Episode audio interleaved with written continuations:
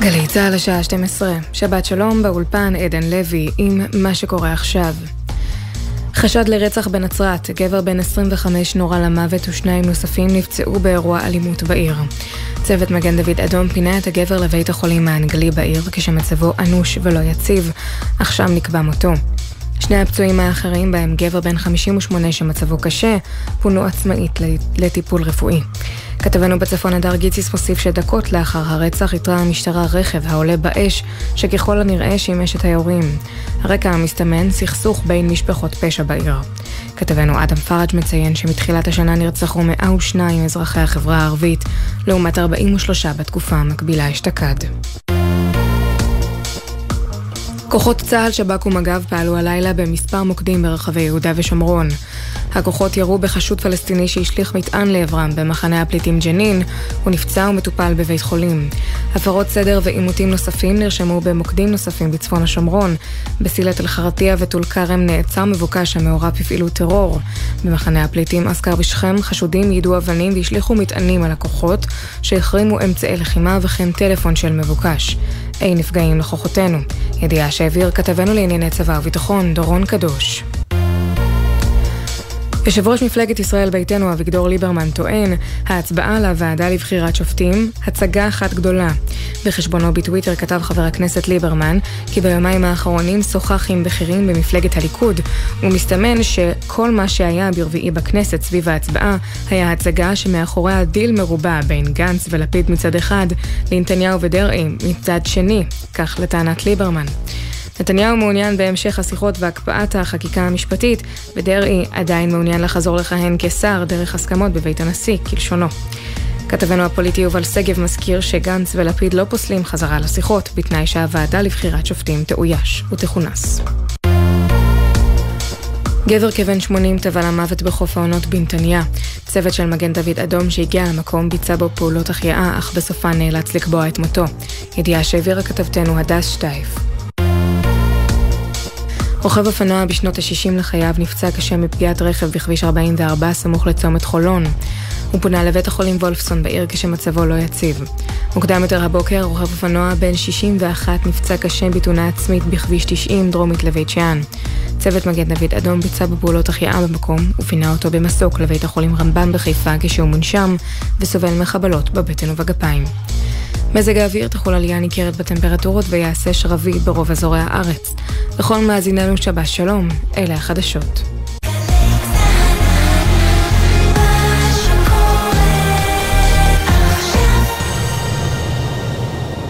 שבת שלום מגלי צה"ל, אנו מביאים בשידור נוסף את התוכנית העונג השביעי בהגשת שמעון פרנס, כפי ששודרה לראשונה ב-19 בנובמבר 2022. האזנה נעימה. עכשיו בגלי צה"ל, שמעון פרנס.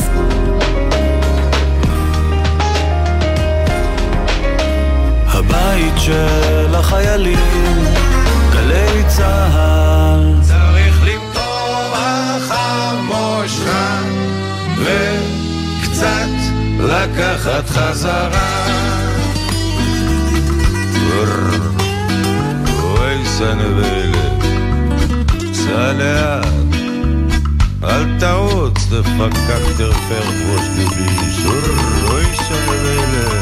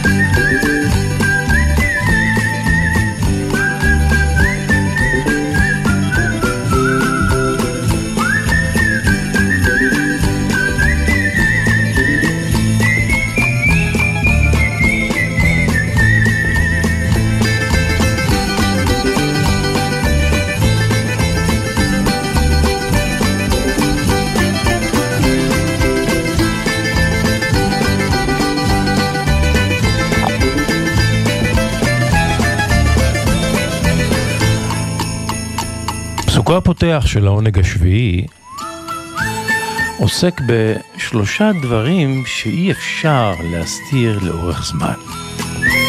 אה? שלושה דברים שאי אפשר להסתיר לאורך זמן. מנחשים? קחו כמה שניות.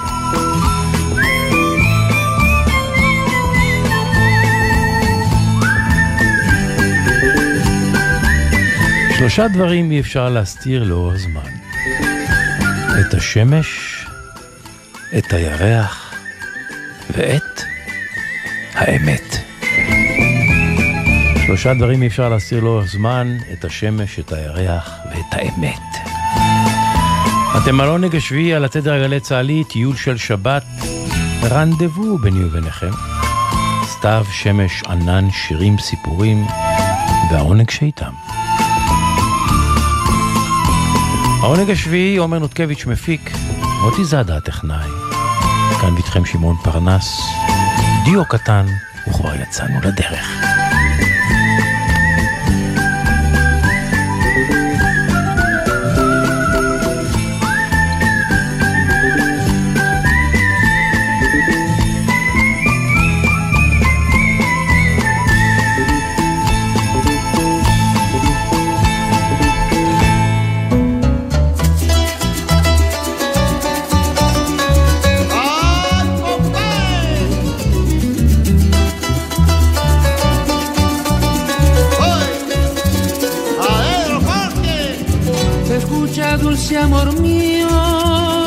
La música del palmar.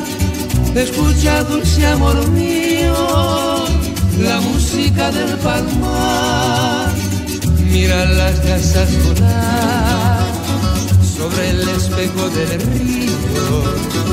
Mira las gasas volar sobre el espejo del río Garcero del carrizal, garcero del carrizal, réstame tu señor mío. Garcero del carrizal, garcero del carrizal, réstame tu señor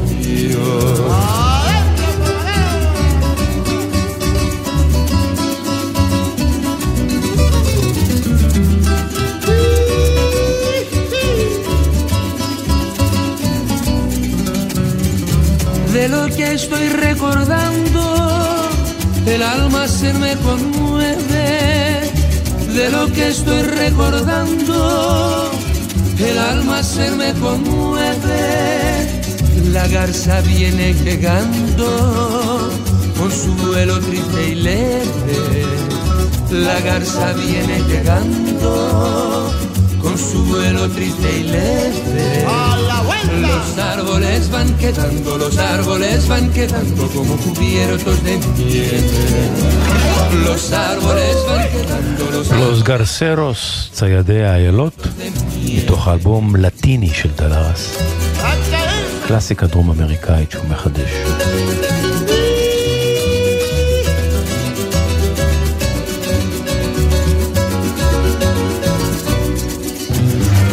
Los árboles van quedando, los árboles van quedando como cubiertos de nieve.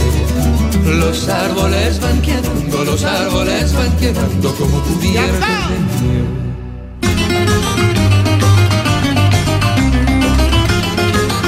חיוך אחד של שמש. זה מה שמתאר עכשיו אנריקו. je m'ennuie. אפשר לומר על הסתיו שלנו שהוא אחר. Et dans mes yeux, חיוך אחד של שמש. je suis heureux. Un rayon de soleil, c'est un cadeau du Dès qu'il est avec nous, ça change tout. Un rayon de soleil, dès le petit matin, ça fait des merveilles, comme font tous les magiciens. Un rayon de soleil caresse mes volets, et je me réveille du bon pied et le teint.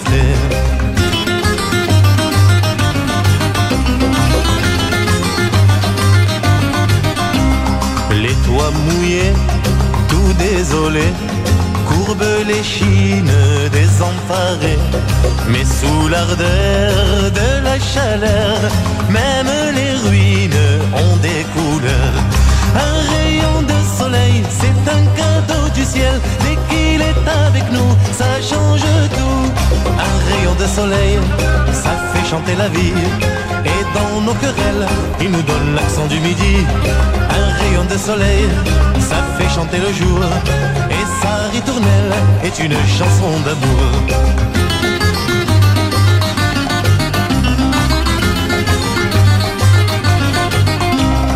Quand il fait beau, quand il fait chaud, tout s'illumine au feu nouveau.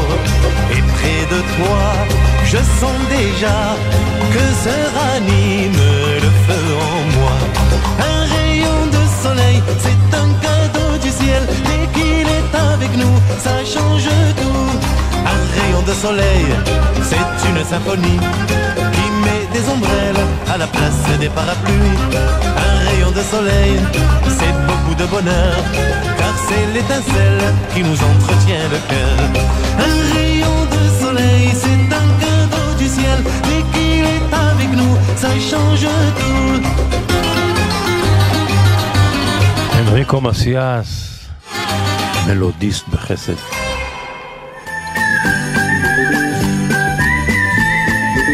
העונג השביעי, גלי צה"ל, שבת בצהריים, בין 12 ל-2. והלכנו עכשיו עם uh, מס ערך מוסף, שיר אחד uh, בשני ביצועים, והפעם שיר ישראלי משלנו, אחד השירים האהובים ביותר, אני יכול לומר, בזמר העברי, אבל הגרסה שכבשה את ליבנו קדמה גרסה ראשונה, שאהבנו, אהבנו, השמענו, שמענו, אבל עדיין לא הפכה את השיר לקלאסיקה. כותב השיר והמלחין נתן אותו לדני בסן.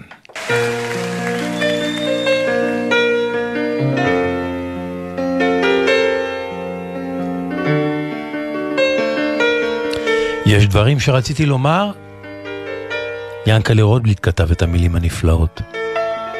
יהודה פוליקר הלחין, ונתן לדני בסן לאלבום הבכורה שלו אחרי שטיסלה מתפרקה.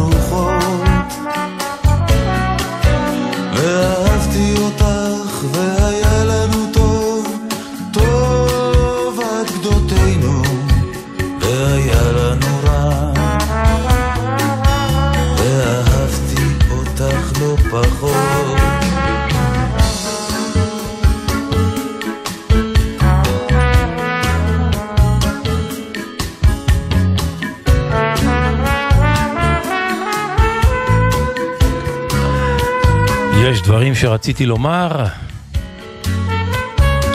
דני בסן מפרשן את השיר בדרכו. יזהר אשדוד אחראי על העיבודים וההפקה המוסיקלית. אבל מלחין השיר מסתבר, בראשו הצטייר עיבוד אחר ושונה לחלוטין.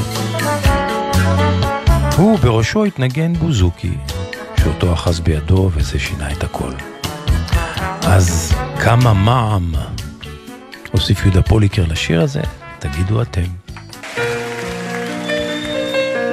בחרתי בכוונה בגרסה בהופעה חיה, כי לטעמי מוצלחת יותר.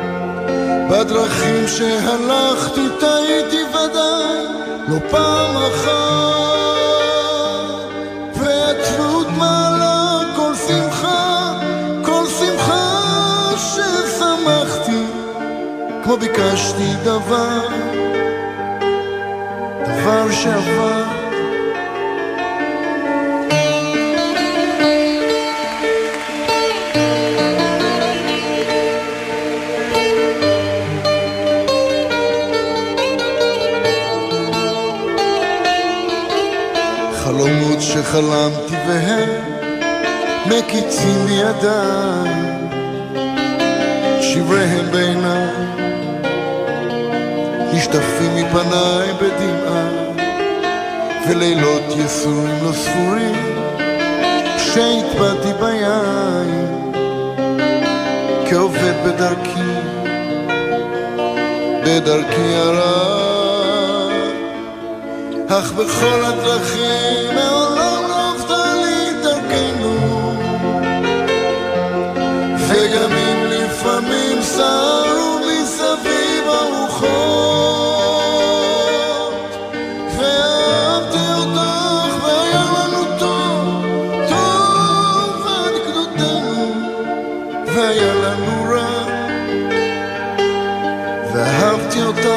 אותך לא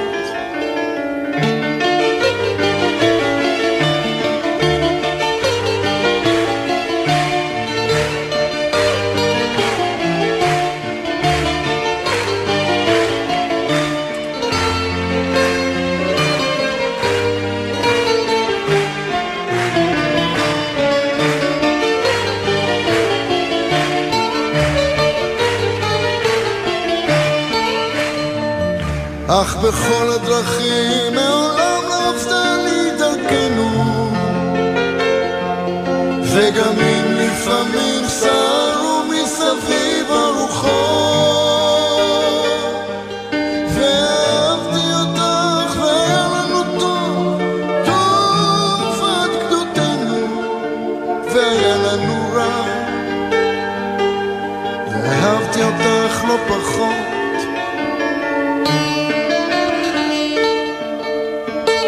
מס ערך מוסף, שיר אחד בשני ביצועים.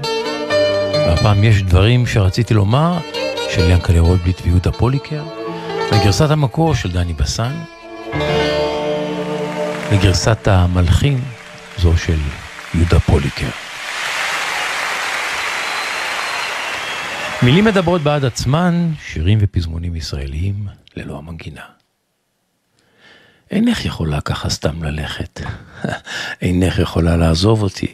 אינך יכולה כי עכשיו, עכשיו שלכת. יש גשם בחוץ, ואת, את נשארת איתי.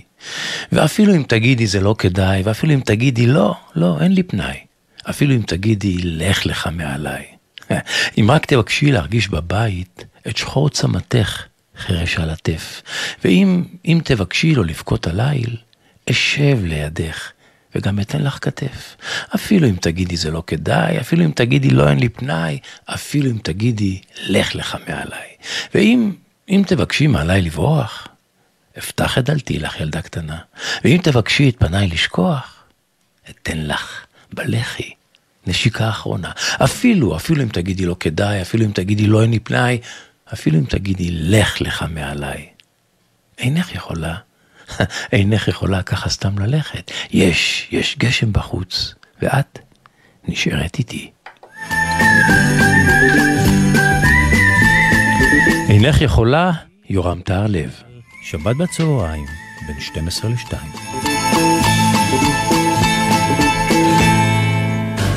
You shake my nerves and you rattle my brain. Too much love drives a man insane. You broke my will, but what a thrill. Goodness gracious, great balls of fire. I let you love what I thought it was funny. You came along and ooh, now honey, I've changed my mind. This world is fine. Goodness gracious, great balls of fire. Kisses, baby. Mm, feels good. Oh, baby. Well, I want to love you like I love should. You're fine, so kind. I could tell this world that you're mine, mine, mine, mine. I chew my nails and then I twitch all night long. I'm feeling nervous, but it sure is fun. Come on, baby. It drives me crazy. And this groove is just great balls of fire. אבירם מזרה, שבת שלום. שבת שלום, שמעון. מי היה מאמין שהוא ילך לעולמו? זה היה הנער הנצחי של, כן. של הרוקנרול. ג'רי לואיס, ולו בגלל אחד התארים החשובים שהוענקו לו שנים, The Last Standing Man, הגבר האחרון שנשאר לעמוד על הרגליים. כן. שזה מתאים לו הרבה, בהרבה הקשרים ואני כבר אדבר. אז תסביר למה באמת הוא קיבל כן, את אז התואר ככה, הזה. לפני שבועיים הוא מת בארצות הברית, בלוזיאני, בלוזיאנה בעיירה. נס-. נסיבות המוות? אז נסיבות המוות לא ראיתי. כן. הוא היה זקן, אבל לך תדע. בן כמה הוא היה, מה היה גילו המדויק? גילו המדויק הוא יליד ספטמבר. ספטמבר. אה, איזה שנה? כן, ב-35, הוא כאילו תשעה חודשים אה, קטן מאלוויס פרסלי, כשמדברים על שני ענקים מהתקופה הזאת. כן. והכינוי הנפוץ שלו, הנפוץ שלו, אחד הנפוצים היה The Killer. הכי מתאים לו, כי הוא, זה לא מסבירים אנשים, אבל אני אגיד לך, אני קישרתי את כל הדברים שאני יודע עליו, ואני יודע עליו הרבה, כי אני צריך להגיד... אז למה זה קילר? למה רוצח? רגע, אחד האומנים שאני אישית אוהב מבין חמש שנים הגדולות.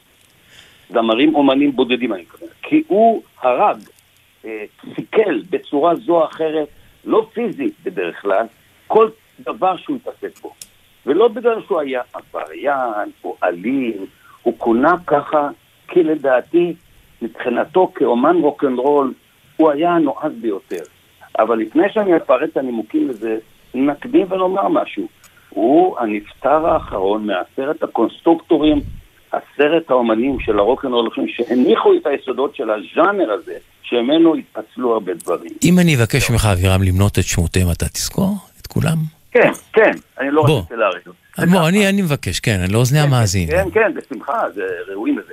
צ'אק ברי, ג'יימס בראון, ריי צ'ארלס, סם קוק, תשמע, הורדות הרגליים. כן. כל אחד תרם תרומה, מה זה יצר? פט דומינו, ואברלי באדר, באדי הולי, ג'רי ללואיס, אלביס וליטל ריצ'ארד. והוא האחרון, ובעצם נשארנו לבד. הוא האחרון שגם נותר בחיים מביניהם. שנותר בחיים. כן, אין כבר יותר.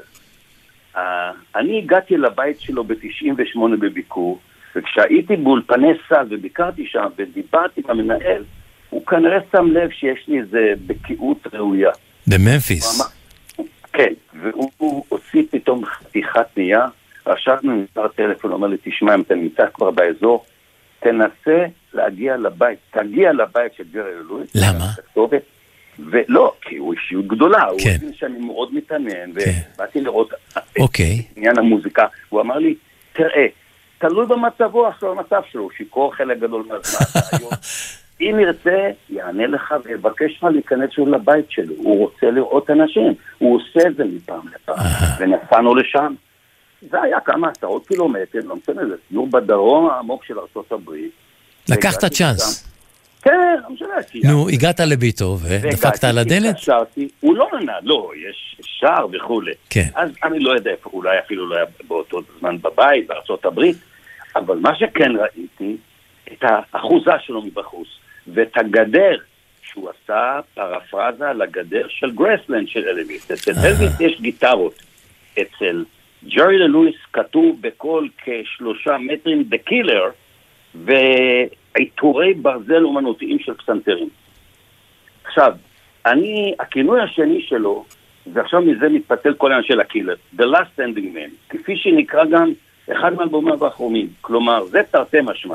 א', שהוא השורד האחרון, ביולוגית, אה, אה, מוזיקלית, האחרון גם שמנגן בעמידה Man, וגם את זה אני אקדיש כמה מילים, ושורד הפלישה הבריטית.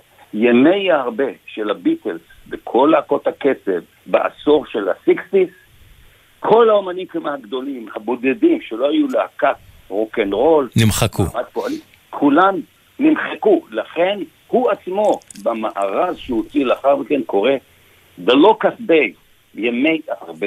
שהם כמו הרבה פשטו האמנים הבריטים וקיסמו וכרסמו ולעשו וטחנו את כולם.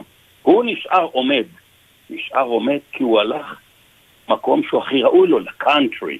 והוא הוציא שם אלבומים אחד יותר טוב מהשני. זאת אומרת, הביטלס, אותו לא מחקו. כלומר, בימי הרבה הוא עשה מעבר אל הקאנטרי, מרוקנרול רול לקאנטרי. קשה, כי הרוקנרול זה קאנטרי קודם כל. גם. דרומית, כן. והוא בעצם, אפשר לומר גם, אחד התוארים שלו, הפרא הראשון של הרוקנרול. אלה שהחלו קודם כל כאומנים של רוקבילי, שזה הבלוז קאנטרי של הדרומיים הפשוטיים, והתפתח לרוקנרול. הוא גם כן התחיל כמו אלוויס, ג'וני קאש. הוא קדם בפראיות שלו לאלוויס בהופעה? לא, לא, לא, לא, לא. זה אי אפשר, אי אפשר להחליף את אלוויס. הרבה טוענים ולא מדייקים, אפילו ליטל ריצ'רד. אלוויס קדם לכולם, לאלה המפורסמים. בכל אופן, הוא הקליט באולפני סאן, באולפני פיל, בממפיס, של סם פיליפ שגילה את אלוויס, כמו שהוא גילה גם את ג'רי לי לואיס, כי סם פיליפ חיפש אומנים שחוו להם איזה שדון, איזה בקבוק בבטן ולא מצליחים לחלץ אותו. ולג'רי ללואיס זה היה אחד מהם, שהיה לו הרבה צעקות לצעוק ול, ולטעון ולמחות ולמרוד, והוא שחרר לו את הדבר הזה. במה בא לידי ביטוי הפראיות שלו? ככה. הוא בעצם, כל דבר כמעט שהוא עשה בו... אצל אלוויס זאת. הייתה המיניות המתפרצת, אצלו? אלוויס לא סיק, אלוויס היה אדם מאוד מתון בהליכות שלו, ילד טוב. אלוויס עשה אה, אה, מה- מהפכה ענקית, שהוא לא חשב עליה, אבל הוא היה ילד טוב.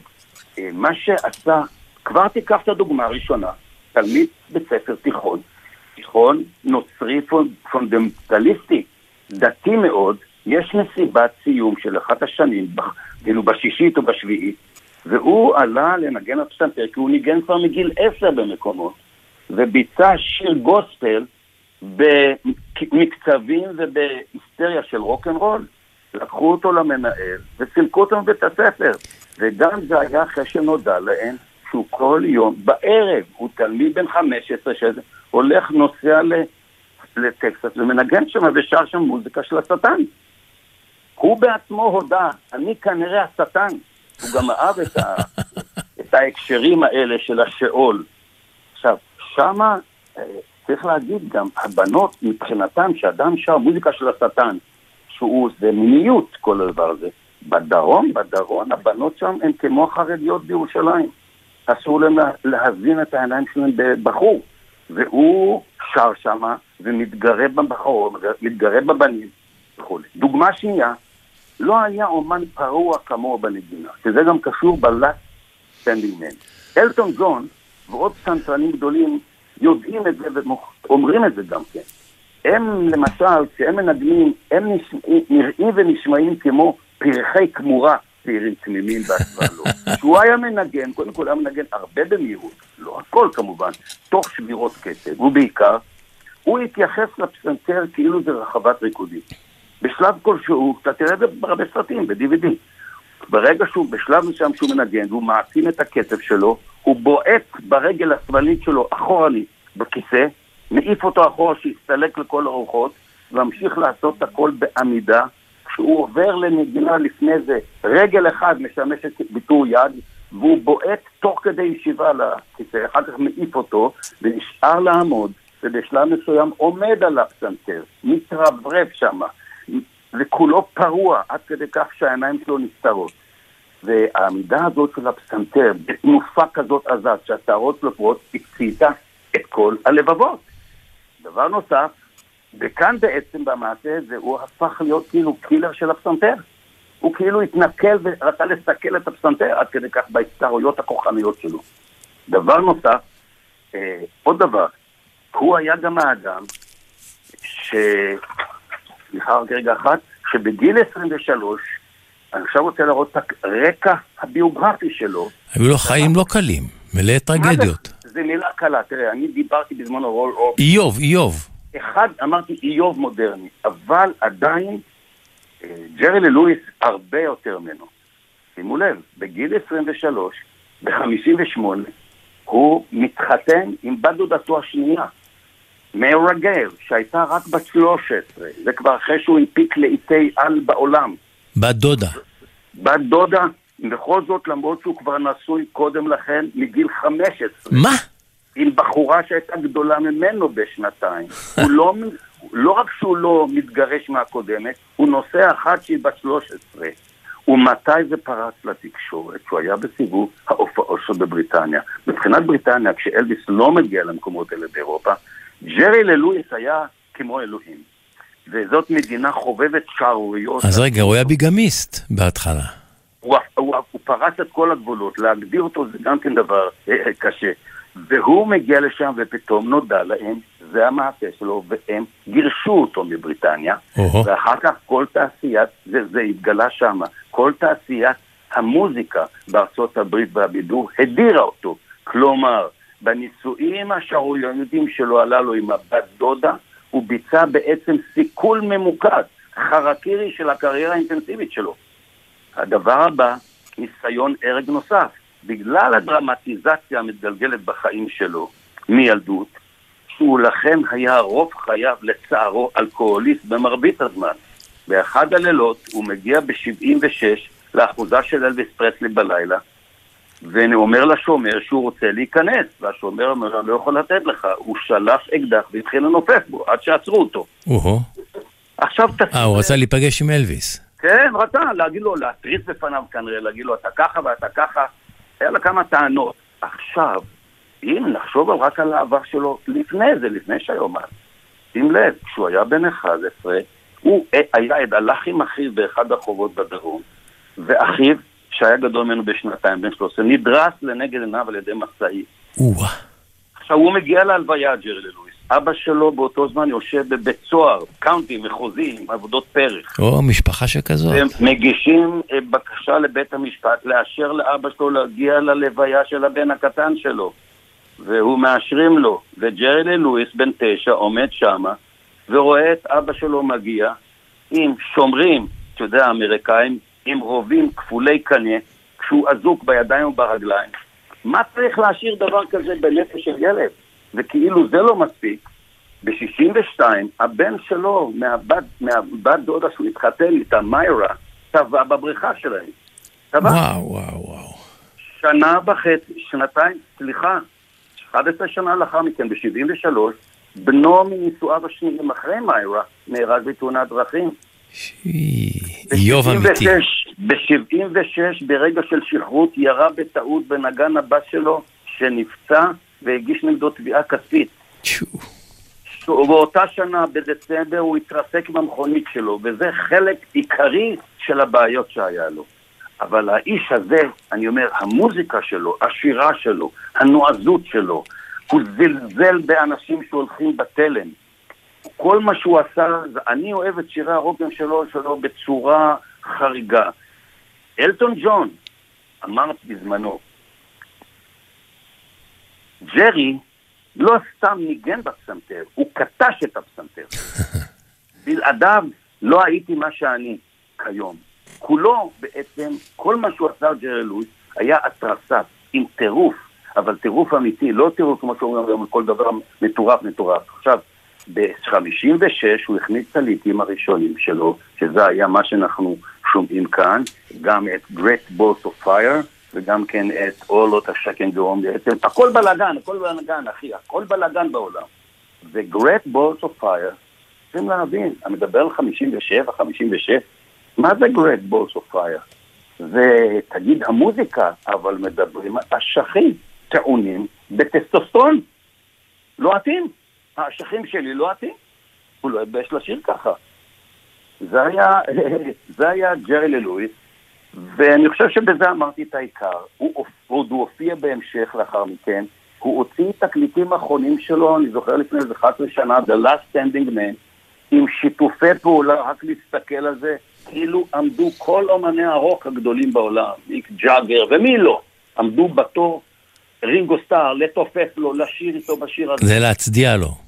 כדי להצדיע לו, ואני חושב, אחד האומנים הגדולים, איש אמיתי, איש מטורף אבל, ש... שתרגם את הטירוף שלו במרכאות כפולות לעבודה יצרנית, מהירה, חשיבה מהירה, מינית מאוד, בוטה מאוד, אבל כנה. כנות, היה להם כנות. זה הדבר הכי חשוב. הם לא חשבו להתפרסם, הם לא חשבו להרוויח כסף, הם פשוט הרגישו ככה. זה מה שהוא הרגיש. בהתייחס לעובדה שהוא היה אלכוהוליסט, תשמע, הוא יחסית האריך ימים עד לסוף השמונים שלו. בהחלט חושב שהאל השגיח לה, והוא אמר בזמנו, אני משוכנע שאני השטן. ותשמע פעם דיאלוג שלו שהוא מדבר בתוכנית רדיו, שהוא מסביר למה הוא רואה את עצמו כשטן. תראה באיזה דיבור שקט, שכלתני, הוא איש דתי במקורו, הוא בא מהדרום העמוק והלך לכנסיות, אבל הוא לא מתבייש לבוא ולהגיד, אני השטן, אני עושה דברים נועזים, אני מקנית, אני, איך אומרים, מתגרה. מתגרה בקהל בצורה אומנותית כמובן לגיטימית. אווירה מזרה לזכרו של ג'רי לי לואיס שהלך לעולמו. אנחנו שומעים עכשיו, נשמע את Great Balls of Fire, נכון? אנחנו פתחנו עם גרט בורס. אה, נכון. אז בוא תציין שם את הנקודה הזאת, ג'וש, צריך לתקן את זה. רק תציין את הנקודה. עם מה אנחנו מסיימים, אבירם? עם לוט all the second going on. זאת אומרת, חבר'ה, הכל, הכל מתפרק. הרבה נענועים הולכים פה. נענועים, נענועים. ממליץ לאנשים לראות פרטים שלו באינטרנט. כשהוא היה מופיע בגרמניה, אנשים היו כמויות מציפים את ה... רק לראות את ג'רי לואיס, עומד על הפסנתר, מתריס ממנו, עם האצבע כלפי הקהל. זה ג'רי לואיס, זה היה רוקנרול אמיתי, צריך להגיד רק משפט אחרון. זה לא רוק, רוק זה המצאה של שנות ה-60, שברגע שהרוקנרול הפך להיות מודע לעצמו, התחיל להיות סופיסטיקטד.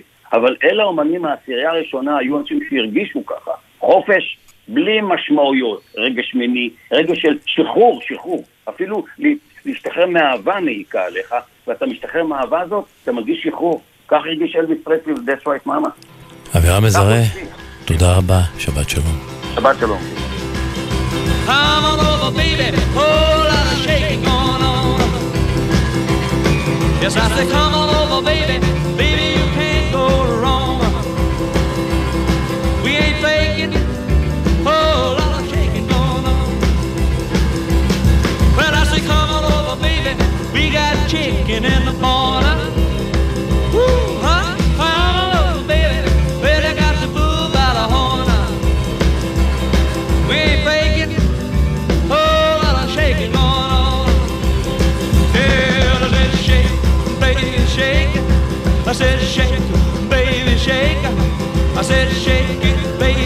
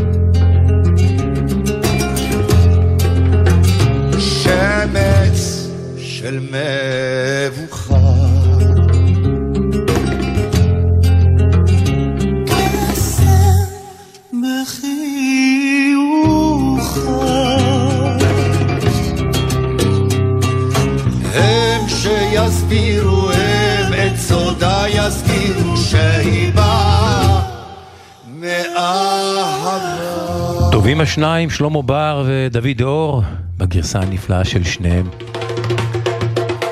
לבא מאהבה של יהודית רביץ, מתוך האלבום המשותף דוד ושלמה, אלבום נפלא.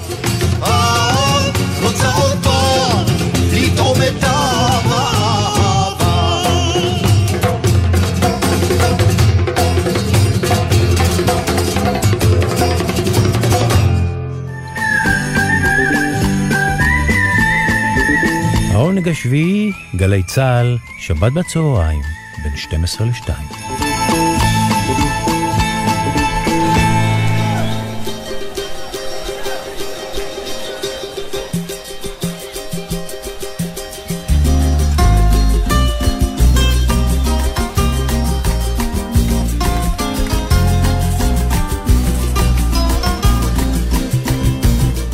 יצחק טוניק, שבת שלום לך. שבת שלום, שמעון. אז מה? היא הלכה לעולמה, אה? הלכה, הלכה, גל קוסטה. אני חושב שהיא הזמרת הברזילאית, או האומן הברזילאי הכי מוכר כאן בארץ. ללא ספק, היא הייתה הראשונה שכבשה את הלבבות הישראלים, לא מעט בזכות אלי ישראלי. לא, לא מעט, זה, זה בעיקר, בעיקר, לדעת. בעיקר, ללא ספק. כן. כן. אה, בת כמה היא הייתה במותה? היא ילידת 42. או. היא בת 77 נדמה לי. יותר. עם 42, 80. קרוב ל... כן. היא, ל... היא, היא הייתה פעילה עד ימי האחרונים? מה זה? היה לה היה קונצרט מתוכנן, אה, שפרסמו אותו כבר. אהה. כן. היא בת מחזור של אה, קייטנו ולוסו ומריה בטניה. וז'ילברטו ז'יל. כל החבורה הזו היו חלק מאיזה זרם מוזיקלי אוונגרדי שהם הקימו בשנות ה-70, בתקופה של שלטון הקולונלים, שנקרא טרופיקליה. ומה היה האוונגרד שבו? הם, הרעיון שלהם אה, היה לקחת, בכלל, זה בשנים שבכלל הזרם האוונגרדי התחיל להיות בכל מיני מקומות בעולם. והם ניסו להביא אותו גם לברזיל, וזה לעשות מין מיקס של מוזיקה אה, מתקדמת, אחרת, במקומות אחרים, יחד עם התרבות, המוזיקה הברזילאית. והדבר הזה קרה בתקופת שלטון הקולונלים, וצנזרו אותם הרבה, וחלק מהחבורה, קיטונו ולוזו, למשל, אה, גלו לכמה שנים למדינות אחרות. היא דווקא נשארה בברזיל, למרות שצנזרו אותה לא פעם, אפילו, פעם אחת אפילו צנזרו את העטיפה של התקליט שהיא הוציאה. למה? אני לא יודע, אני לא יודע, אני לא זוכר, אבל זו הייתה התקופה, אבל הם בעצם אה, בנו את היסודות לזרם של זרם מוזיקלי שפעיל מאוד עד היום, שנקרא MPB, מוזיקה פופולר ברזילאית. וזהו, אבל היא שרה הכל, היא שרה בוסנובה וקצת סמבה, לא הרבה מדי ולא סמבה של הקרנבלים, אבל הייתה מאוד מאוד פעילה. תשמע, היא שייכת, הייתה שייכת בברזיל לקבוצה של זמרים שאם ננסה לעשות איזושהי אנלוגיה למה קורה אצלנו, לחבורה של הוותיקים עם כל הזכויות, כמו חווה אלברשטיין ויורם גאון, ושלמה ארצי אפילו, אם תרצה. כלומר, לא חשוב כמה הם פעילים. ברגע שהיא הולכת, מפרסמת על קונצרט שהיא הולכת לתת, וברזיל היא מדינה מאוד מאוד גדולה. כלומר, היא שמרה על מעמד של כוכבות עד יום מותה. עד הסוף, כן. כי אצלנו, אתה יודע, הרבה מאוד ותיקים נמחקים מהר מאוד, וזה חבל, לא תמיד יודעים להעריך. כן, אבל יש קבוצה של אנשים, יורם גאון. מעטים, מעטים, אצלנו אתה יכול לספור אותם על אצבעות יד אחת, את הוותיקים ששרדו ושורדים. אז היא שייכת לקבוצה הזו, מריה בטניה, קיטנו ולוזו, שיקו בוארקה, ז'ילברטו ז'יל, שגם הוא הגיע כמה פעמים, מרצה איתה פעמיים בארץ. ותאמר טוניק, מה היו נסיבות מותה? זה עושה רושם שזה פתאומי, אף אחד לא ציפה לזה.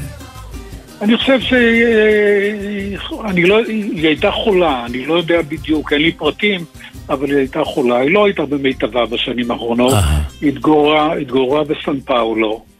אה, וזה היה די פתאומי, מכיוון שהיה לה קונצרט מתוכנן, אבל בדיוק מה הנסיבות מודע. תראה, בצעירותה, אה, הסמל המסחרי שלה היו הבגדים, החולצות האלה עם הבטן החשופה, החרוזים על הצוואר, הייתה מאוד מאוד יפה, גם בגמותה אה, נשארה יפה. הייתה ונותרה יפה, כן. ונועזת בלבושה, כן. משפחה, ילדים? יש לה בן מאומץ, בן 15, זה קראתי עכשיו, לא ידעתי עליו. אה, תראה, אה, חוץ מההישגים המוזיקליים הרבים שלה, היא עשתה הרבה פעמים כותרות גם בזכות אה, הרומנים שהיו לה, בעיקר עם, עם נשים. זהו, היא העדיפה אהבת נשים עד כמה שאני זוכר. אבל, כן, אבל היא גם הייתה נשואה בתחילת דרכה, היא הייתה נשואה איזה שנתיים, אז אני לא יודע בדיוק איזה, אבל כנראה שגם גברים. אבל זהו, תשמע, סיפור, אתה יודע, בארץ מי שבעצם... אל ישראלי שהייתה לו תוכנית יומית, חוץ בתוכניות אחרות שהיו לו. כאן בגלי צה"ל. כן, סיים את התוכנית היומית באותו שיר של גל קוסטה, הרכבת של שעה 11, טרנטה אונסה, שיר נפלא, שיר שהיא ביצעה, והסיפור המדהים שאותי הוא הדהים, ושמעתי אותו, אלי ישראלי ואני היינו יחד בריו לפני קרוב לעשור. ופגשנו שם חבר טוב של אלי, חיים מברזילי. כן. שיהודי, הוא חי גם בארץ איזושהי תקופה. האח שלו זה אותו סלווה מברור חיל שנפטר לפני כשנה. וחיימי היה מפיק שהביא אותה ארצה, אותה וגם זמרים ברזילאים אחרים, וסיפר לנו חיימי שהוא ביקש ממנה לעבור רשימת השירים כשהם הגיעו, לפני שהיא הגיעה ארצה, מה היא מתכננת להופעה שלה ב-82, והוא ראה שהשיר הזה לא מופיע, טרם דאון זה לא מופיע. אי אפשר בארץ בלי זה. אמר לה, אין, אין ישראלי שלא מכיר את השיר הזה בזכותך. היא אמרה, לא ידעתי, הוא בכלל לא בא, אני כמעט ולא מבצעת אותו, הוא לא היה בתוכנית שלי. ואז ברגע האחרון היא הוסיפה אותו ל... לתוכנית, היא הייתה זמרת ענקית. אתה ראית אותה בהופעה בברזיל? אני ראיתי אותה חמש או שש פעמים לפחות. או. ואתה יודע, לכל אחד יש את השיר של גל קוסטה שלו. כן. ורובנו כאן בארץ מכירים את טרנד דורנסה. למרות שתראה, היה לה דיסק שלם שהיא שרה תום ג'ובין, היו לה הרבה מאוד uh, חיבורים. אני ראיתי אותה בהופעה אחת, ראיתי אותה כמה אמרתי, אבל בהופעה אחת לפני עשור, אולי למעלה מזה, היא שרה את השיר שאני רוצה להשמיע היום, mm-hmm.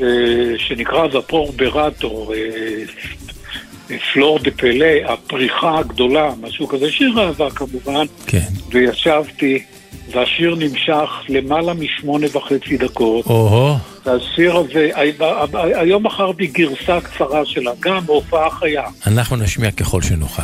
גרסה קצרה, ואתה רואה את, האיכויות שלה כזמרת, האיכויות הקוליות שלה, כמעט בלוז, השיר הזה זה כמעט בלוז. אה, וזה הזוג על קוסטה שלי, זה השיר שאני אה, נוצר איתי. יצחק טוניק, לזכרה של אה, גל קוסטה, תודה רבה, שבת שלום. שבת שלום שלום.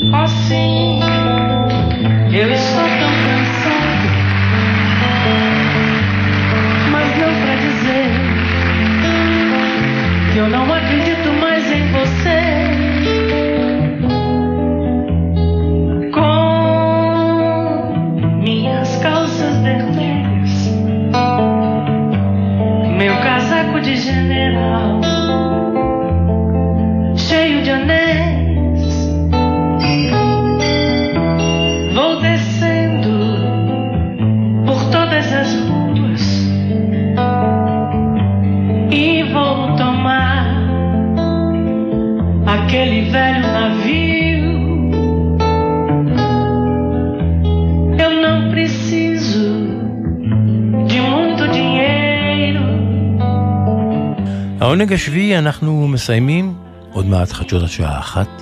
אנחנו כאן גם לאחריהן, ואנחנו זה אלון אביטל המפיק, מוטי זאדה הטכנאי, ואנוכי שמעון פרנס, שנשוב וניפגש.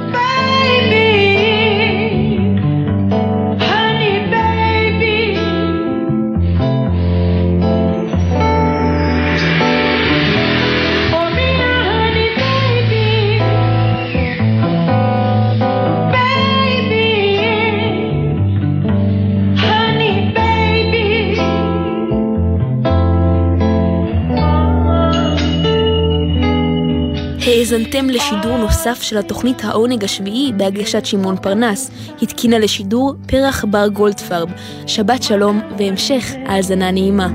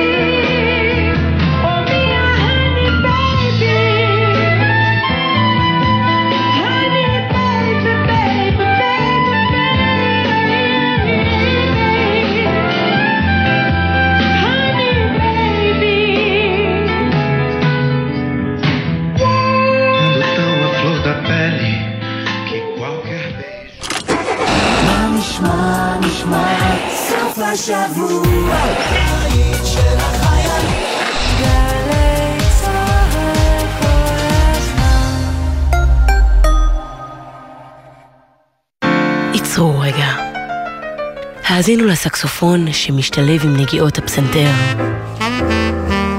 להרמוניה המרגיעה שיש בה גם משהו קצת חצוף. לקולות ולצלילים שמשכיחים את כל מה שהיה עד עכשיו ומאפשרים לצלול אליהם, להתנתק ולהתחדש. האזינו לכל הג'אז הזה. בכל יום ראשון, דובילנס בשעתיים של מיטב יצירות הג'אז, לסגור איתן את היום. כל הג'אז הזה, ראשון בחצות, ובכל זמן שתרצו, באתר וביישומון גלי צה"ל. מיד אחרי החדשות, שמעון פרנס.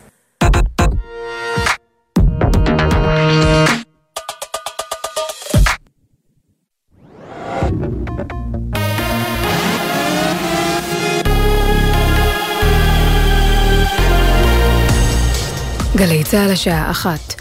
שבת שלום באולפן עדן לוי עם מה שקורה עכשיו. חשד לרצח בנצרת, גבר בן 25 נורה למוות ושניים נוספים נפצעו באירוע אלימות בעיר. צוות מגן דוד אדום פינה את הגבר לבית החולים האנגלי בעיר כשמצבו אנוש ולא יציב, אך שם נקבע מותו.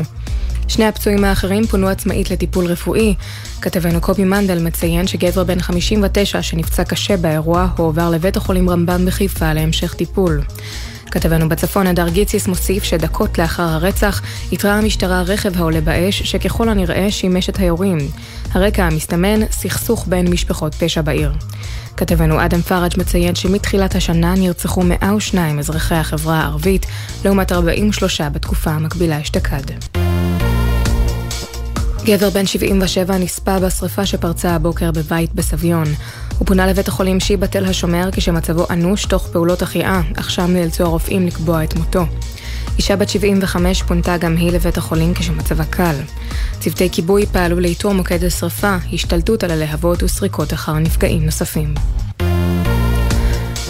גבר כבן 80 טבע למוות בחוף העונות בנתניה. צוות של מגן דוד אדום שהגיע למקום ביצע בו פעולות החייאה, אך בסופה נאלץ לקבוע את מותו. ידיעה שהעבירה כתבתנו הדס שטייף.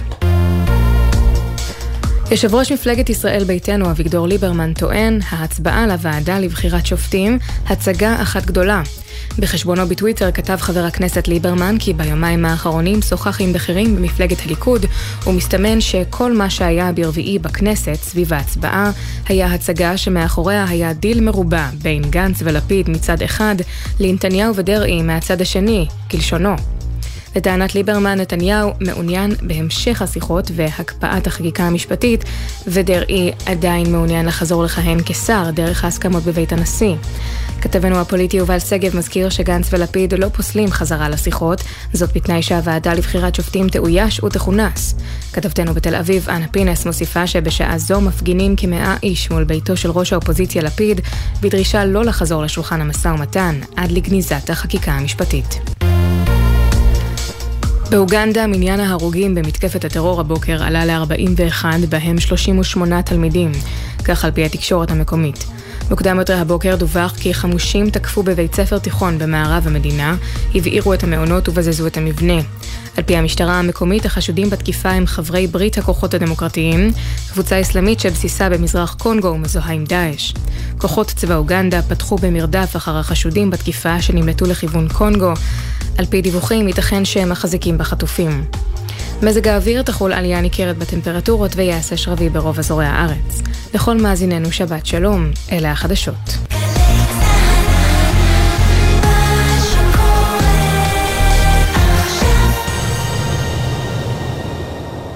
שבת שלום מגלי צה"ל, אנו מביאים בשידור נוסף את התוכנית העונג השביעי בהגשת שמעון פרנס, כפי ששודרה לראשונה ב-19 בנובמבר 2022.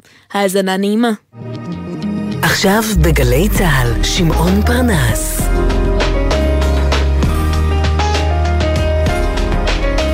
הבית של החיילים, גלי צה"ל. צריך למטור החמושך וקצת לקחת חזרה. אוי סנבלת, סע לאט, אל תרוץ, דפקק תרפר ראש דביש, אוי סנבלת.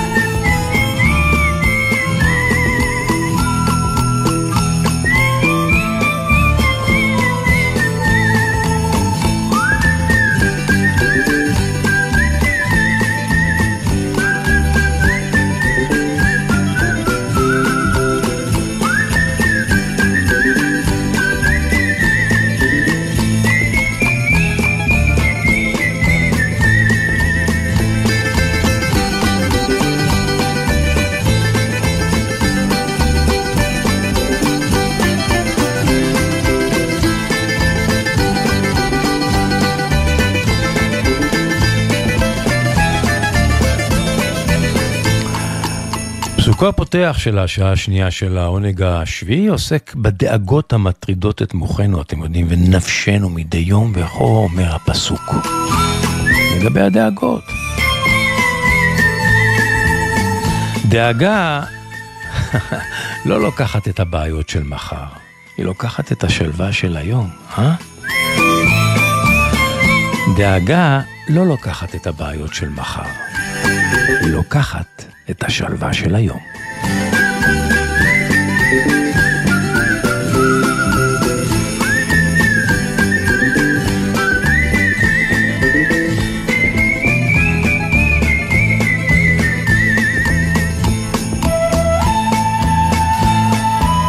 העונג השביעי, סיבוב שני.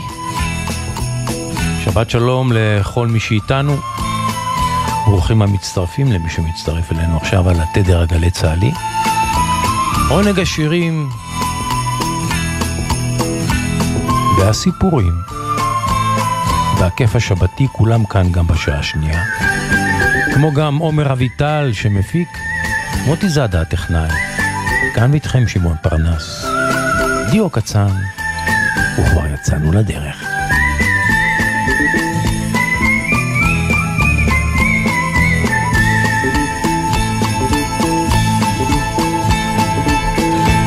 ואנחנו פותחים כרגלנו עם בכפיים, בכפיים, הופעות מבחרות. נקודת המוצא שלנו הפעם היא ההרודיון באתונה.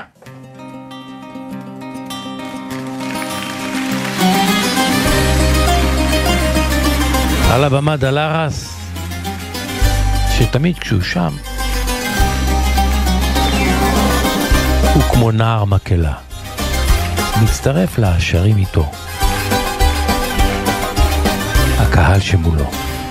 Οι φίλοι που έχω χάσει και δεν κυκλοφορούν Ουρανούς παλιούς φορούν και στο πέ και στο περιθώριο σου Πλήρωσαν τα όνειρά τους και πάντα μετρητής Τους πληρώσαμε κι εμείς για να μην, για να μείνουν αφανείς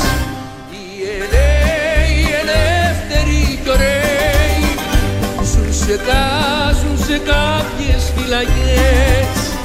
Μες στα τείχη που έχει χτίσει ο καθένας για να ζήσει.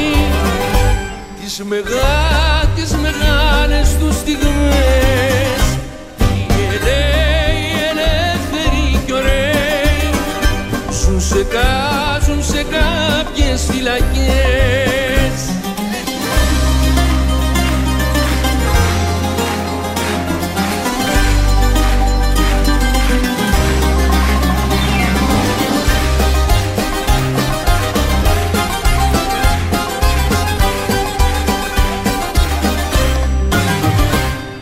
Εγώ δεν είχα τύχει να ζήσω μαγικά με δυο ψίχουλα πικρά Ζούσα χρό, ζούσα χρόνια στη σκία Γυρνούσα διψασμένος και βράδια σε νωρίς Και σταγόνες της βροχής. Είναι αυτά, είναι αυτά που θα μου πεις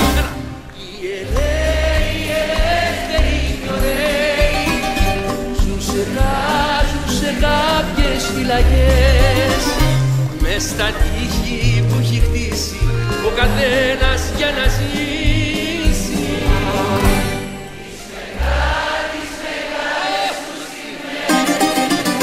Οι ελεύθεροι, οι ελεύθεροι κι ωραίοι ζουν σε היפים והאמיצים, ילפרי כאורי, דלרס והקהל שלו.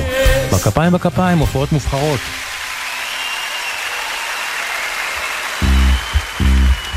אנחנו עכשיו בריו דה ז'נרו שבברזיל, שם על הבמה שורה של אומנים.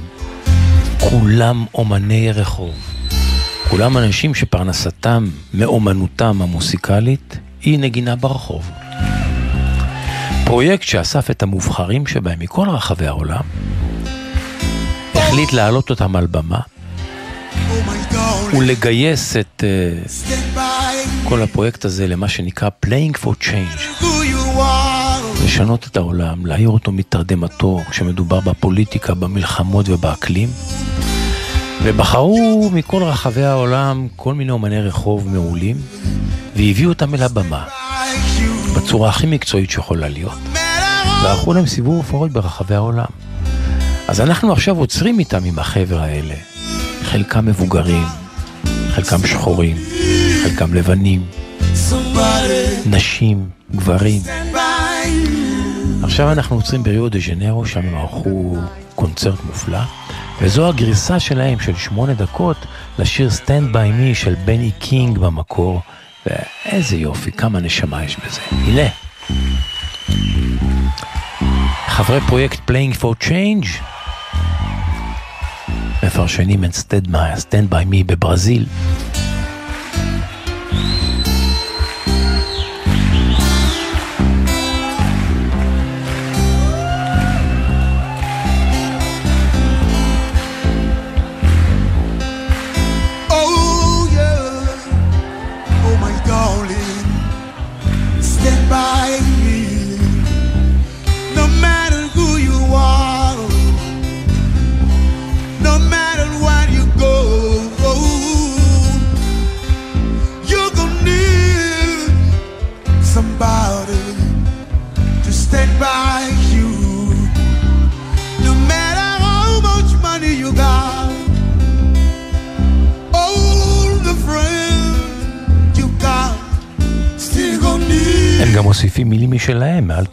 זה לא המילים שבמקור, התחלת השיר.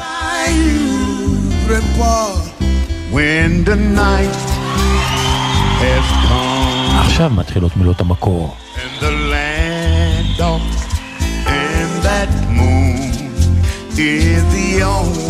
מומלץ להיכנס ליוטיוב ולראות את הסרטון, פשוט מופלא. No, I won't be afraid. No, I kid no tears, just as long you people come and stand by me. Oh, whenever you in trouble, come and stand.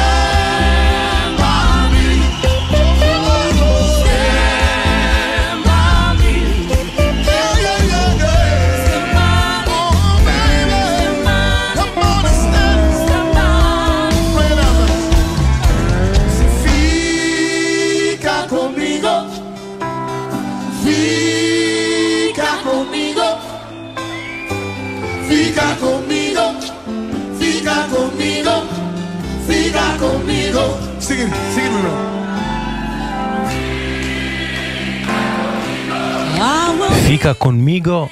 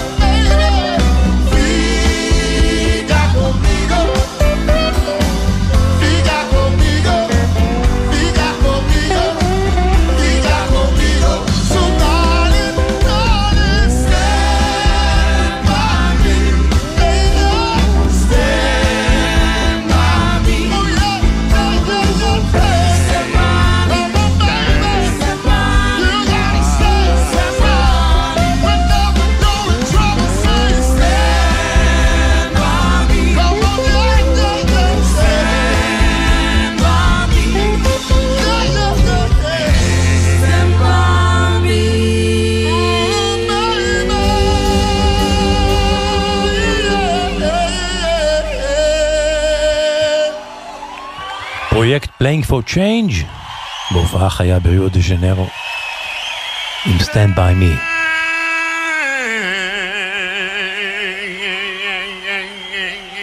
אוח.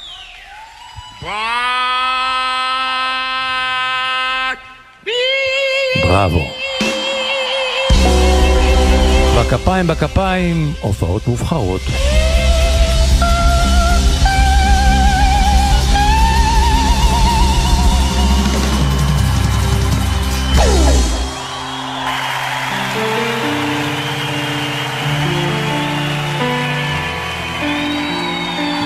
אנחנו בקיסריה.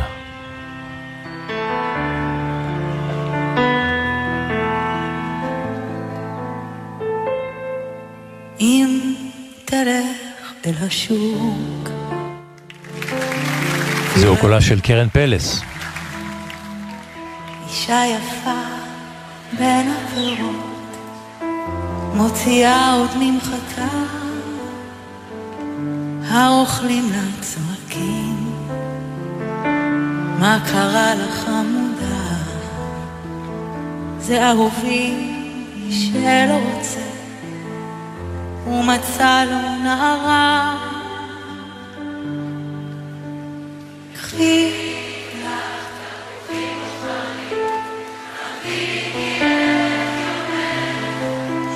לא שווה את הכאב שמתרוצץ אצלך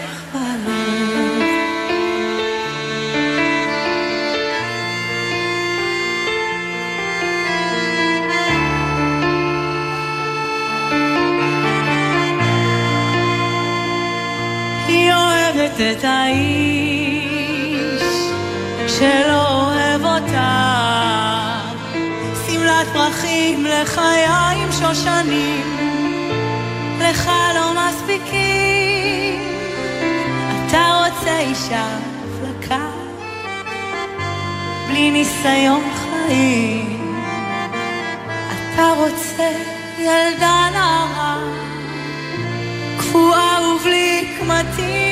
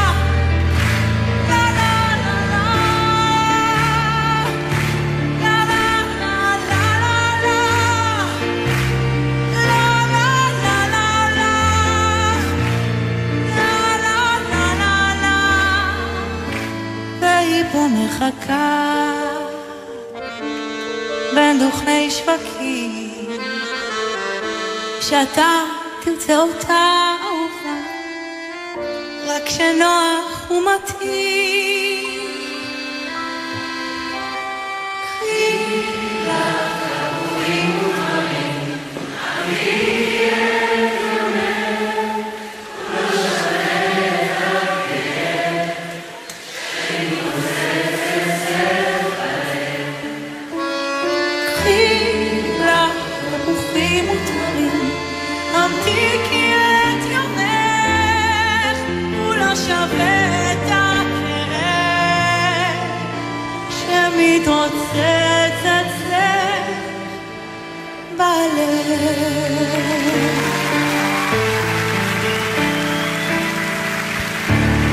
בכפיים בכפיים.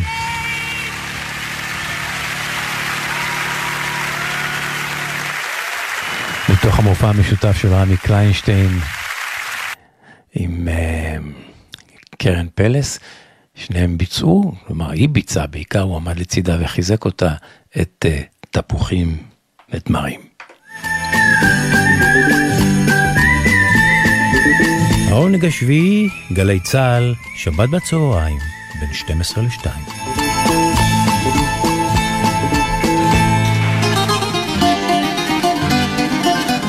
נפל לו סוף סוף האסימון, וטוב שכך, ליוד פוליקר.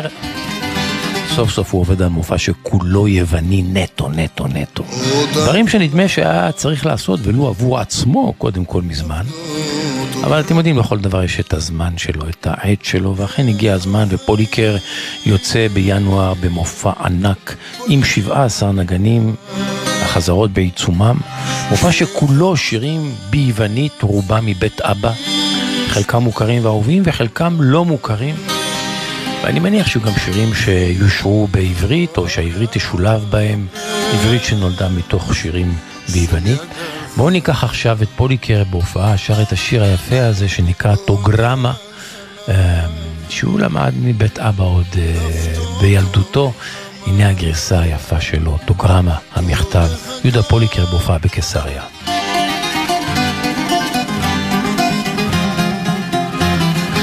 ובהצלחה במופע החדש, אני בטוח שהוא ימכור. Όταν θα λάβεις αυτό το γράμμα εγώ θα είμαι πολύ μακριά και θα πιστέψεις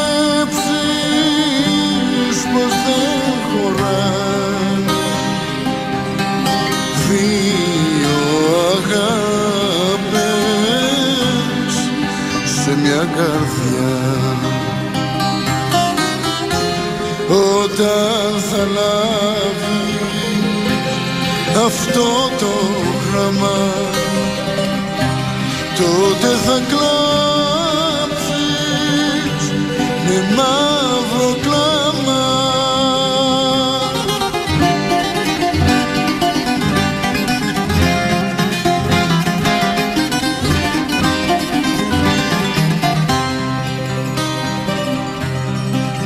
πάντα με μάσκα. Εσύ μιλούσες ήθελες να έχεις δυο αγκαλιές. Μα που το βρήκες αυτό γραμμένο εσύ να πέσεις δυο καρδιές όταν θα λάβεις αυτό το γράμμα τότε θα κλάψεις με μαύρο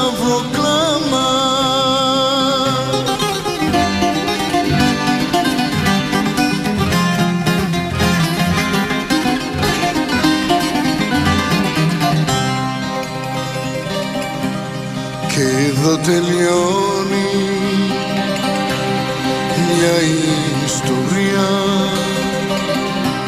Μ' αυτό το γράμμα το φλιβερό δεν μετανιώνω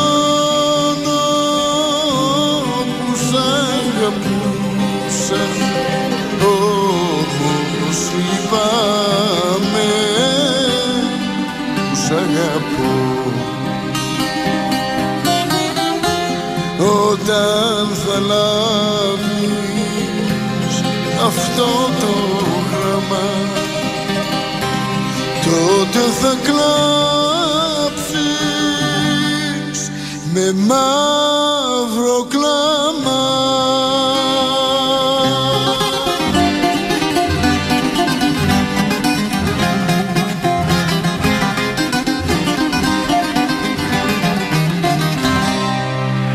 יהודה פוליקר, טוגרמה, המכתב.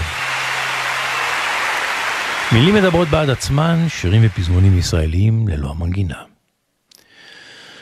מכל השתיקות, מכל השתיקות אני אוהב את שתיקתך, שהיא יפה, שהיא סולחת, ללב קולחת כמו, כמו הייתה היא דף שיר. ללא מילים, עץ נשיר ללא עלים. שתיקה, שתיקה של אהבה. אני, אני אוהב אותך בשקט, כמעט בסוד. רק עוד ועוד ממך לצקת אל תוכי. רק, רק עוד ועוד. מכל הצחוקים, אני אוהב את צחוקך שהוא פורץ ומתבדח, ללב נוגע כמו, כמו היה הוא פרח חן, עדין ורך, ללא מגן. צחוקך שלך, הוא צחוק של אהבה. אני אוהב אותך בשקט, כמעט בסוד. רק, רק עוד ועוד ממך לצקת אל תוכי, רק עוד ועוד. מכל הדמעות, אני אוהב את דמעתך, שהיא רכה ולא טובעת. כמו, כמו יודעת את הסוף המתקרב. שלום שלום, לב אל לב, דמעת חלום, דמעות של אהבה. אני אוהב אותך בשקט, כמעט בסוד. רק, רק עוד ועוד ממך לצקת אל תוכי. רק עוד ועוד. בשקט, כמעט בסוד, תלמה אל יגון רוז.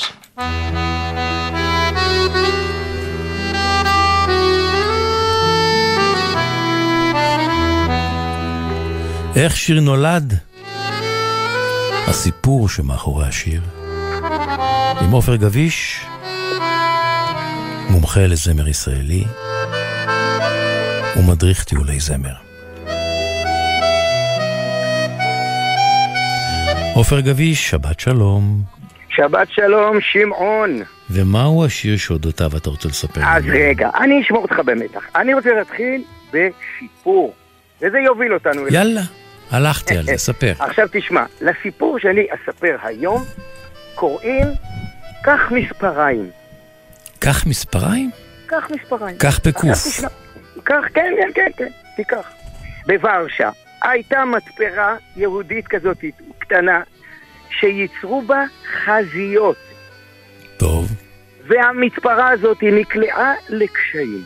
על איזה שנים אתה מדבר? אני מדבר על, ה, על העיירה היהודית, ואז בעל העסק חשב מה לעשות, מה לעשות, הוא נסע לאודסה. אתה מדבר על המחצית הראשונה של המאה ה-20? משהו כזה, כן. כן. נוסע לאודסה, והוא גילה שבאודסה הנשים מאוד אוהבות חזיות שחורות. טוב. קנה כמה עשרות מטרים בד, חזר לוורשה, התחיל לייצר, נתקע עם המון, עם מאות חזיות שחורות, כי הנשים של אודסה לא אוהבות את מה שאוהבים בוורשה וההפך. אשתו באה אליו, אשתו באה אליו, ואומרת לו, אל תדאג, קח מספריים. וואלה, מה את מתכוונת? אומרת לו, תשמע, קח מספריים, תחתוך כל חזייה לשתי כיפות ותמכור את זה לישיב הבוחרים. ככיפות. התעשר, הבחור התעשר. אחלה רעיון. לקח מספריים. עכשיו אתה תשאל אותי, מה זה נותן לנו? זה להפוך, להפוך? חול לקודש, אה? כן, אז תשמע, את הסיפור הזה שמעתי מיוסי גמזו, הפזמונאי, המשורר, שהלך מאיתנו לפני שנתיים וחצי. עכשיו, אז אני שואל אותו, מה אתה מספר לי? הוא אומר, תראה, פעם אני הולך ברחוב, פוגש את סשה ארגוב, כן. והוא מדוכדך. שאלתי אותו מה קרה, וארגוב אומר לי, תשמע, הייתה, היה לי סרט ב-1965, סרט רק לא בשבת, וכתבתי מוזיקה, מוזיקה יפה, והסרט ציין את חייו, והמוזיקה נשכחה. כן. מה עושים? אמר, אמר יוסי גמזו לסשה ארגוב, קח מספריים. שואל, סשה ארגוב, מה אני אעשה עם המספריים? אומר לו, תשמע, קח את השירים שכתבת לסרט, תחתוך אותם לשירים בודדים, ותביא לי. תביא לי, אני אכתוב מילים חדשות. אבל מהסרט כולו הוא הוציא ארבעה שירים. עכשיו שמעון, ככה נוצר תקליט שבעה אינץ' עם ארבעה שירים. רגע, לסרט, לסרט, אה, אה, סשה. הלחין-. ארבעה שירים. לא, לסרט הוא הלחין מהם מוזיקה ארוכה. אהה, אבל אוקיי. כשהוא גזר את זה הוא גזר הפ- הוא רבה קט- קטעי מוסיקה מתוך פס הקול, אוקיי? בדיוק, יצר, יצר שירים. ומזה יוסי גמזו עשה ארבעה שירים שנכנסו על תקליטון, והוא קרא לזה לפי ארבע עונות השנה. יש לו שיר אחד שנקרא פרידה בסתיו, שיר אחד שנקרא למה בוכים בשמי החורף, שיר אחד שנקרא זהו אביב, ויש שיר אחד שנקרא קיץ אחד של כושר. או, יורם גאון. בדיוק, ודווקא, כל השירים זה יורם גאון. כל ארבעה שירים זה יורם גאון. כן. עכשיו, אני רוצה, שמעון בחייך, דווקא את השיר הזה, את מעט קיץ אחד של כושר? כן. אני מת על השיר הזה. קודם כל זה טנגו, דבר שני, המילים שלו כובשות, הן מספרות סיפור ושובבות מאוד, פרחחיות מאוד, כיפי. אבל שמעון, עוד דבר. אני יודע שגם אתה וגם אני אוהבים את הקיץ, ועכשיו מאוד. פתאום מגיע לנו סתיו, ועוד מה זה, עכשיו יש מכירת סוף העונה, ויש אה, כל מיני כאלה מבצעים וזה, בגלל שכל כך מדברים על החורף, אז הקיץ בורח. בוא נתגעגע ביחד לקיץ. בואו נשים שיר קיץ, והוא יישאר. עכשיו תשמע, לשיר הזה היו עוד כמה, כמה אה, גלגולים מעניינים. כי ב-2016, 50 שנה אחרי שהשיר מתפרסם, אה, פתאום מישהו באתר זמר רשת, זה אתר שמתמקד בהצלת שירים ישנים, כן. מצא בעיזבון של מרדכי זעירה, מצא שיר שנקרא טנגו קיץ. והמילים שלו דומות בצורה מוזרה מאוד לשיר קיץ אחד שלו. ומי כתב את המילים? המילים של יוסי גמזו. כלומר, הוא עשה... והמנגינה... הוא- כן. עכשיו זהו, השאלה, אתה הלכת לשאול שאלה נכונה. הוא נתן את זה לשניים? מה, איך זה או מי קדם למי? או מי קדם למי. עכשיו, בחור אה, נמרץ, אה, גרימי, מקיבוץ עין גדי, צבי גלעד, הלך ושאל את יוסי גמזו. ויוסי גמזו היה נדהם. הוא אמר לו, אני לא ידעתי שמרדכי זעירה הלחין את השיר הזה שלי. מאיפה זה הגיע אליו? התחילו לחפש, לחפש, לחפש, מצאו שקצת לפני שהוא נתן את המילים לסשה ארגוב, הוא כתב בדבר, בעיתון דבר, הוא כתב את ה... פרסם את ה... היה לו שם מעמדו, פינה, שם את השיר הזה שם, הוא שכח מזה. גמזו פרסם את, הפ... גמזו. את השיר הזה כ... כפזמון, כשיר ב... ב... בעיתון ללא אפילו. לא פזמון, זה עוד לא היה פזמון. כן. זה היה ככה, כן, ומרדכי זעירה, בתור פועל, קורא את הדבר, והוא ראה את זה שם והלחין. והלחין. וגם אצלו לפני- זה, ומעניין שגם אצלו יצא טנגו. בדיוק, זה מדהים. עכשיו, הוא לא הספיק לפרסם אותו, והוא שומע את התקליט של יורם גאון, והוא אומר, אני אשים את זה בצד. הוא היה צנוע, איש כן, נעים כן, צנוע, כן. ורק עכשיו מצאו את השיר הזה. אין לי כבר את מי לשאול, איזו צניעות, איזה כבוד. זעירה איננו, גמזו איננו, ארגוב איננו, אבל מה שנשאר, זה השיר. קודם כל נשאר יורם שיאריך חיים כן, כן. ארוכים וטובים ופעילים. אז בואו אה, ונשמע. מי שייכנס לאתר שלי ישמע את שני השירים, גם את השיר ה... אה, כן? אני מצאתי אותו. מצאתי אותו, מצאו לי אותו, הוא מופיע, אבל באמת מילים כמעט זהות לגמרי, וברור לגמרי שיוסי גמזו היה ישר, לא נתן את זה לשניים, ו... אבל אין כמו קיץ אחד של כושר. הנה, יורם גאון.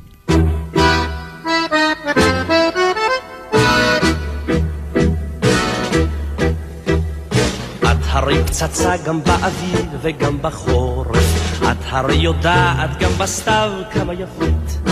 אלא שבקיץ את גורמת לי סחרחורת, והמחשופים שלך גומרים אותי סופית.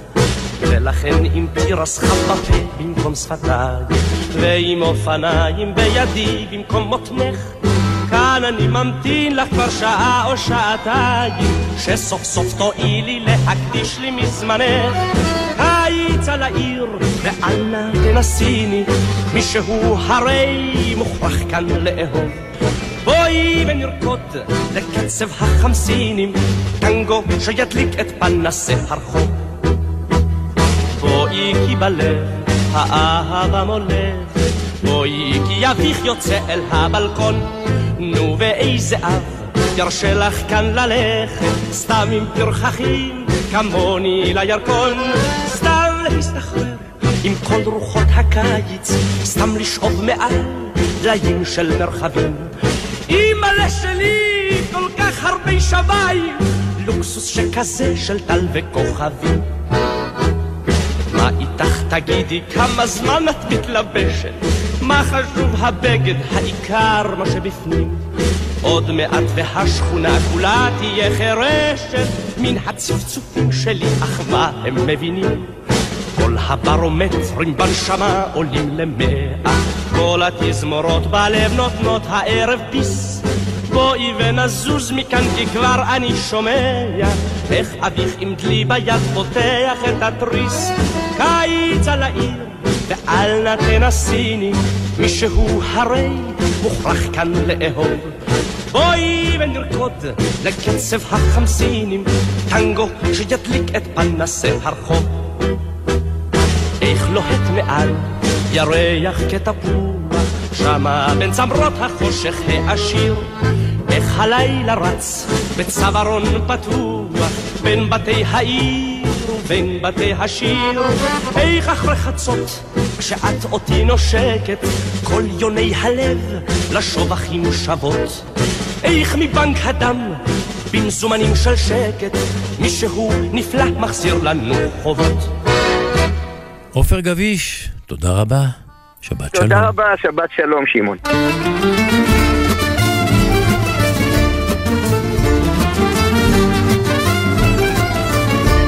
העונג השביעי, וקראת לשבת עונג.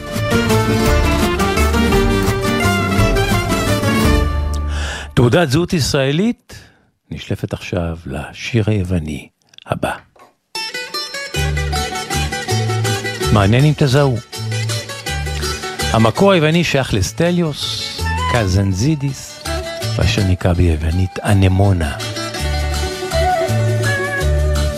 Της καρδιάς μου το χειμώνα Φύτρωσε μια ανεμόνα. Η δική σου η αγάπη χρυσή.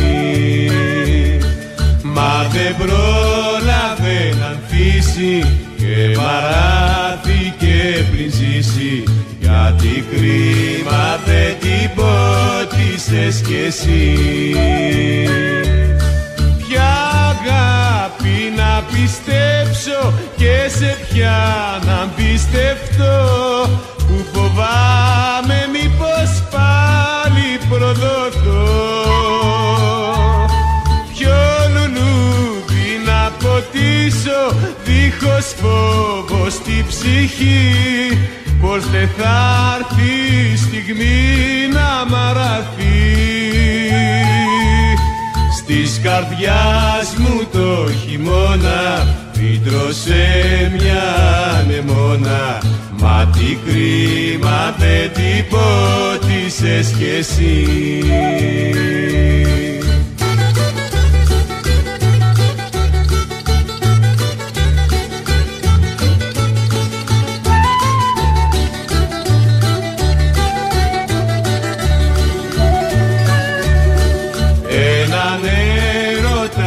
χαμένο Έναν κόσμο γκρεμισμένο.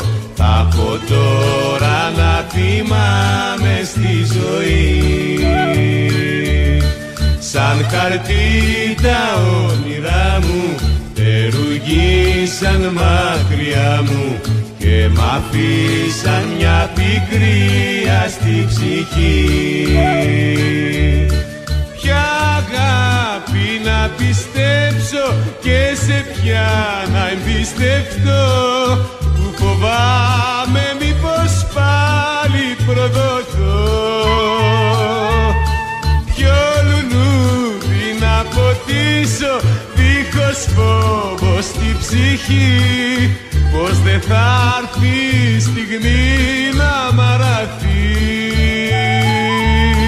Της καρδιάς μου το χειμώνα Φύτρωσε μια ανεμόνα Μα τι κρίμα δεν την πότισες κι εσύ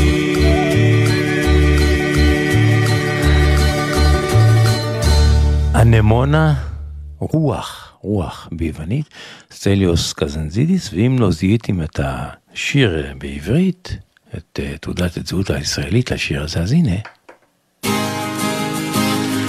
לאה שבת בתחילת דרכה, את השיר הזה היא למדה בבית אבא ביהוד, הבית הטורקי שבו סטליוס קזנזידיס נשמע הרבה והיה נאהב. אז השיר הזה היא למדה שם. לימים כשהתחילה את הקריירה שלה, היא נזכרה בשיר, נכתבו מילים בעברית, והנה גל געגוע, מה שהפך להיות הלהיט הראשון של לאה שבת מההתחלה.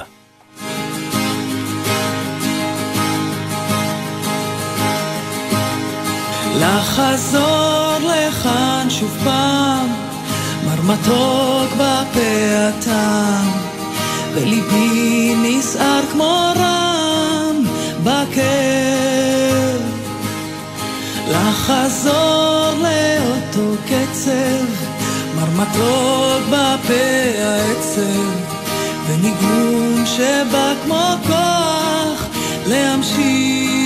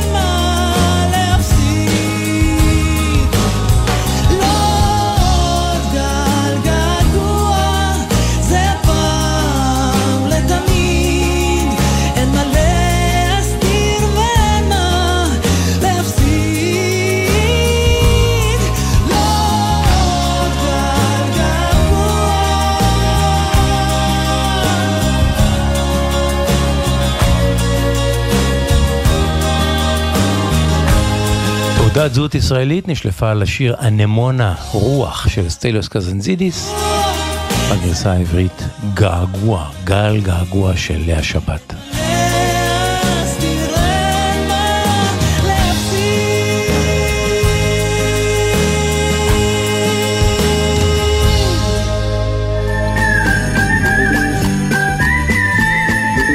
העונג השביעי, גלי צה"ל, שבת בצהריים, בין 12 ל-2.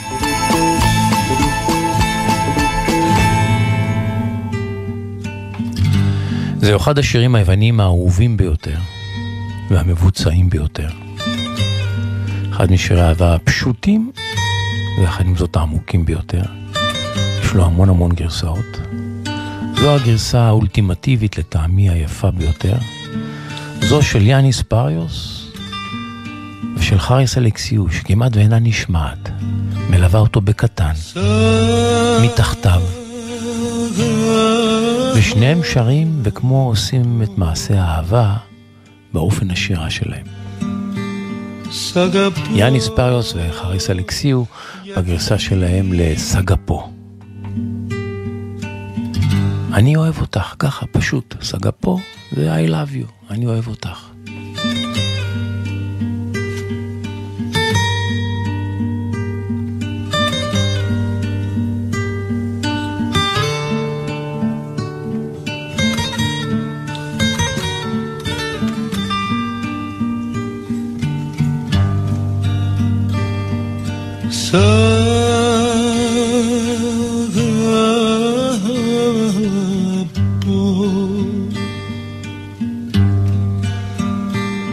S'agapò γιατί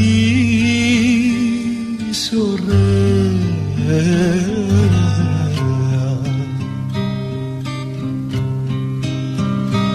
Σ' αγαπώ γιατί είσαι ωραία.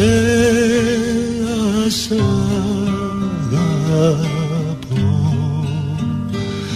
γιατί είσαι εσύ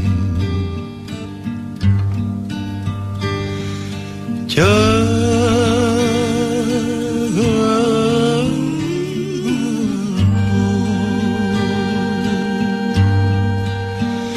κι αγαπώ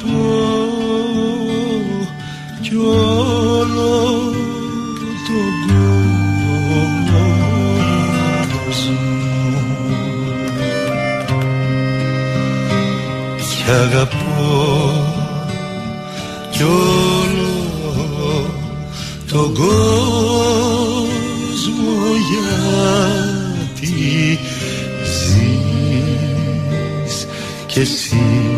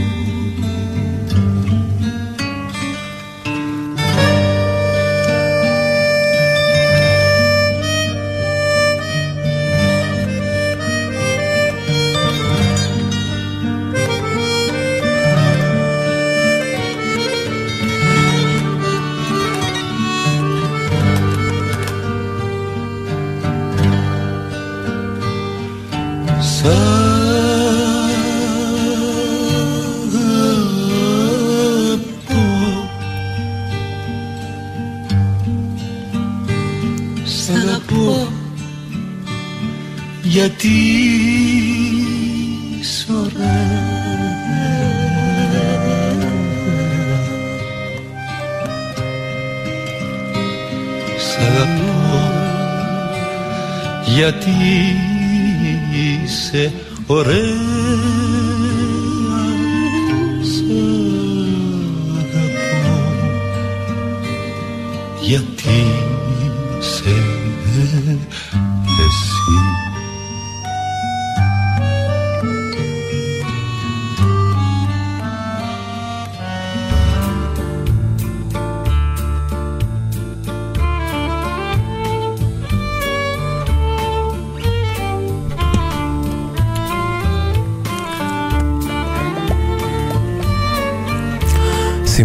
הכתיבה עם רוני סומק.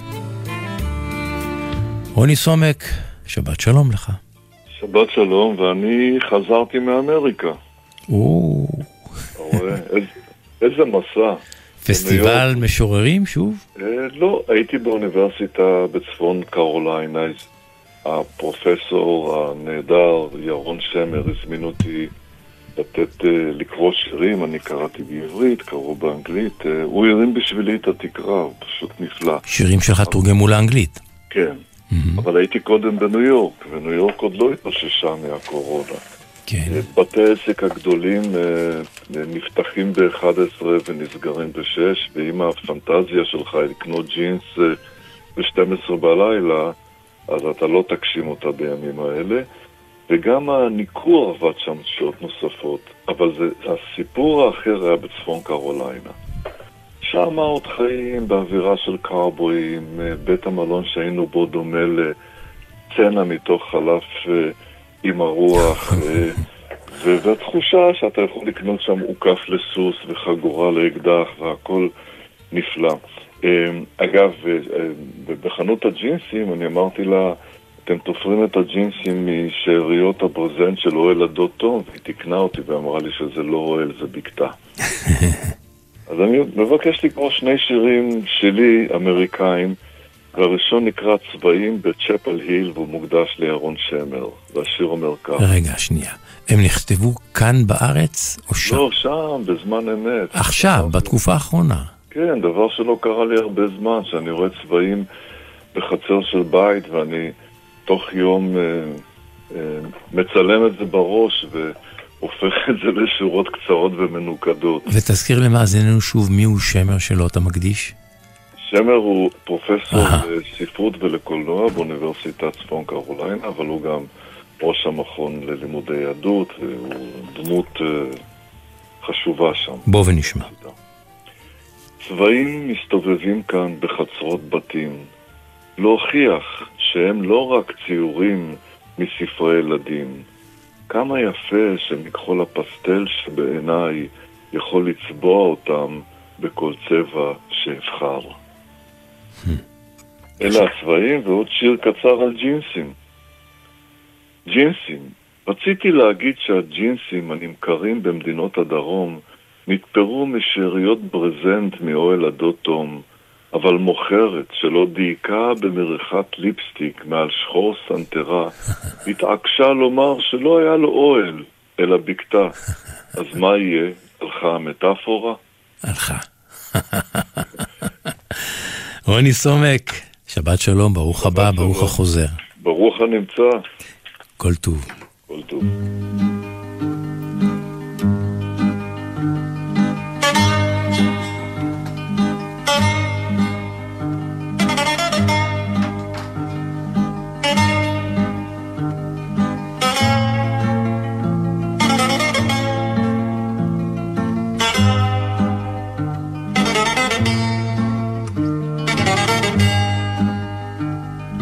העונג השביעי סיימנו, תודה לכם שהייתם איתנו. שבת שלום, המשך האזנה נעימה, ושנשוב וניפגש לא לפני שנאמר תודה למוטי זאדה הטכנאי ולאלון אביטל המפיק. שבת שלום.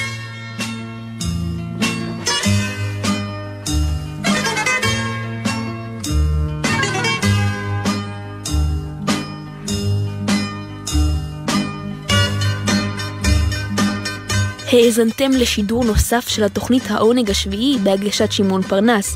התקינה לשידור פרח בר גולדפרב. שבת שלום והמשך האזנה נעימה.